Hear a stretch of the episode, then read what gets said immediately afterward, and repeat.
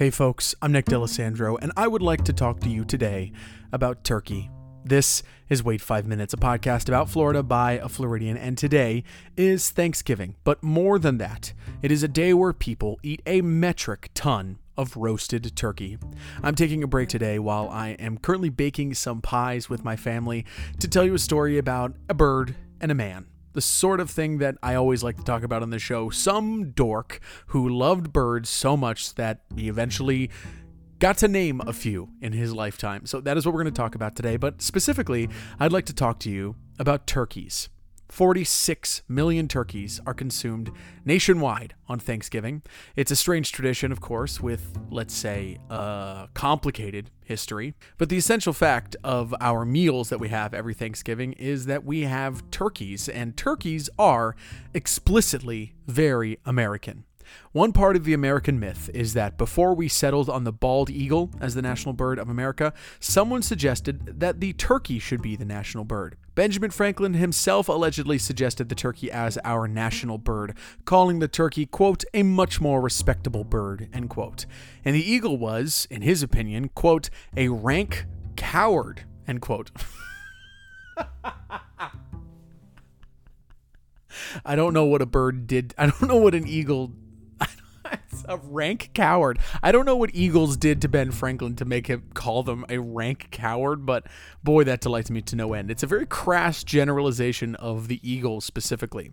I've never heard such a such an insult leveled at Eagles. Well, Ben lost, and the Eagles became our national bird. Either way, Franklin did express this opinion in private letters, suggesting that the turkey should have been our national bird, and despite his eagle hatred, that great bird of prey won out, and the turkey instead became dinner. But more than on our table every year, turkeys roam the wilderness of our country. There are five subspecies of turkey that roam the United States. They are the eastern wild turkey, the Rio Grande wild turkey, the Merriam's wild turkey, the Gould's turkey, and the Florida wild turkey. That's right, friends. Of the five subspecies of the United States, only one is named after a state, and it's the only one that can be found only explicitly in one specific state, in Florida. You can also find eastern wild turkey in Florida, but you can also find it throughout pretty much the rest of the country, all the way up to Canada. But the Florida wild turkey is aptly named. It is Floridian and only Floridian. It's sometimes called the Osceola wild turkey. It's known for its smaller size, darker coloring, and prominently brown tail. Their body also features iridescent feathers that shine in the Florida sun green and purple. Now, I'm no turkey expert, so if you show me a bunch of turkeys and you ask me to pick out the Florida wild turkey, I, I would not be able to pick them out of a lineup. But uh, nevertheless, this little turkey has gained a very special place in my heart. You can find them in, quote, the piney woods, prairies, and hardwood hammocks of South and Central Florida, end quote. They even wander near the swamp. This is their home, and they are ours. Just like us, they stalk the green spaces of our state 80,000 to 100,000 of them. You've likely seen one and not even known it. The Florida wild turkey is all around us. And like I said, they have two names the Florida wild turkey and the Osceola wild turkey. The second name, of course, comes from that essential figure in Florida history, the great leader of the Seminole people, Osceola, who led resistance against American colonizers during the Second Seminole War in the early 1800s. We should talk more about Osceola on this show because he has become a mythic figure for Florida. We have counties, cities, towns, roads, everything named after Osceola, but we haven't talked enough about the man himself, and we will, but his name has been assigned to this turkey. Florida and Osceola, they've become synonymous with one another.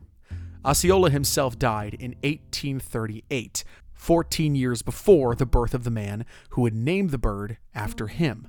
But their closeness in history is striking to me, only 14 years. The man who would use Osceola's name was named William Earl Dodge Scott, born in April of 1852 in Brooklyn, New York. Scott was a scholar studying at Cornell and Harvard. While attending the latter, he met with an entire class of ornithologists, other brilliant folks who studied birds throughout the 19th century. It's incredible to me to imagine the conversations these people had in Harvard at the burgeoning age of ornithology. The study of birds had obviously been around forever, but this was a new era. A lot of the people who we now know for their efforts in studying and cataloging birds, they came about during this time, so I cannot imagine the conversations that were happening in Harvard at that time. I know they're experts in birds, and that may not be thrilling for everyone, but as a bird fan myself, to imagine these young, brilliant, passionate bird researchers all in one space, it brings me a lot of joy. I cannot imagine those conversations. After Harvard, Scott would soon go on to work at the museum at Princeton University, where he would work for decades, all while traveling across the country cataloging previously unnamed birds. He would catalog these travels and his experiences in a memoir that he published in 1903. Its title is perfect. Its name is simply The Story of a Bird Lover. A few pages into the book is a drawing of Scott from 1902 in an enclosure of birds, part of his laboratory at Princeton. Scott is seated low on the ground, lovingly looking at the birds surrounding him, some alighting on his shoulder.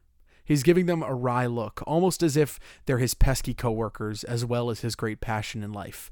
If you aren't at least a little bit in love with that image, then why are you listening to this podcast? Nothing better than that. A person who cares, and they're birds.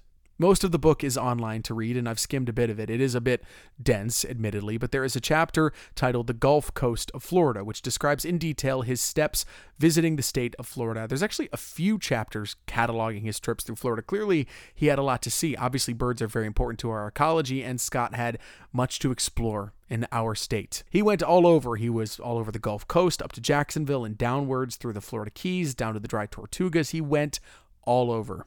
He saw birds of all variety, from buzzards and eagles to flamingos and wrens. He cataloged their movements and descriptions and their presence in the greater Florida ecosystem.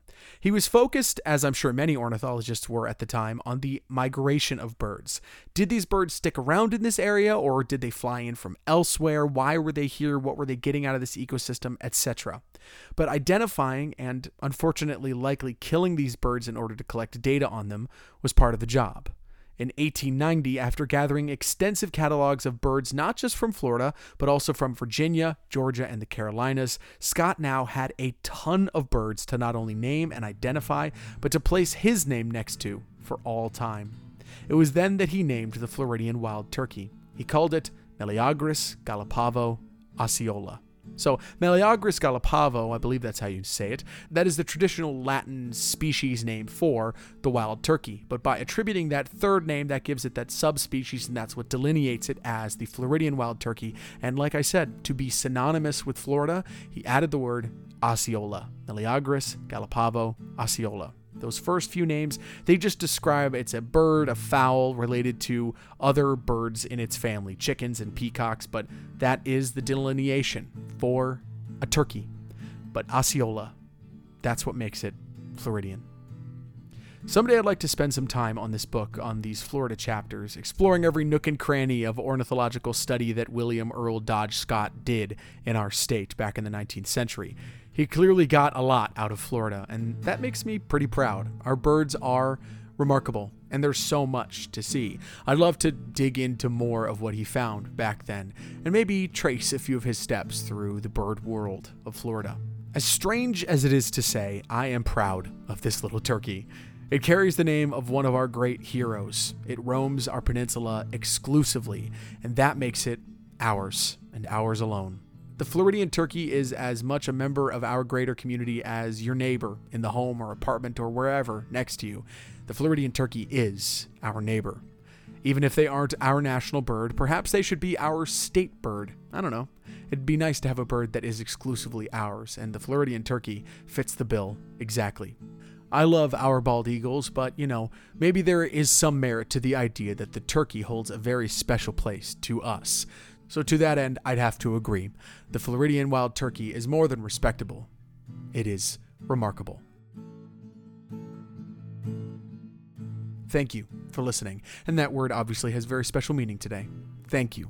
It is Thanksgiving, which in my family really is just a day all about gratitude and being grateful for the things that we have in our lives. And more than ever, as I always say to you, I am very, very grateful for you. This show has allowed me opportunities that I could never have dreamed of when I made that first episode over five years ago now. And I am extremely lucky to have you all in my life. So thank you for telling me you enjoy the show, for sending me messages, sending me photos of the places you explore, thanks to recommendations from the show. I cannot tell you how much it means to me.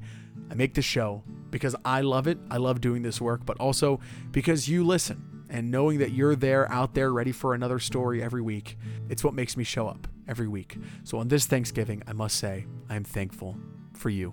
I will see you on Monday with a new episode. Until then, be good to yourself, be good to others, drink more water, go Gator and muddy the water, and have a very happy Thanksgiving. See you Monday.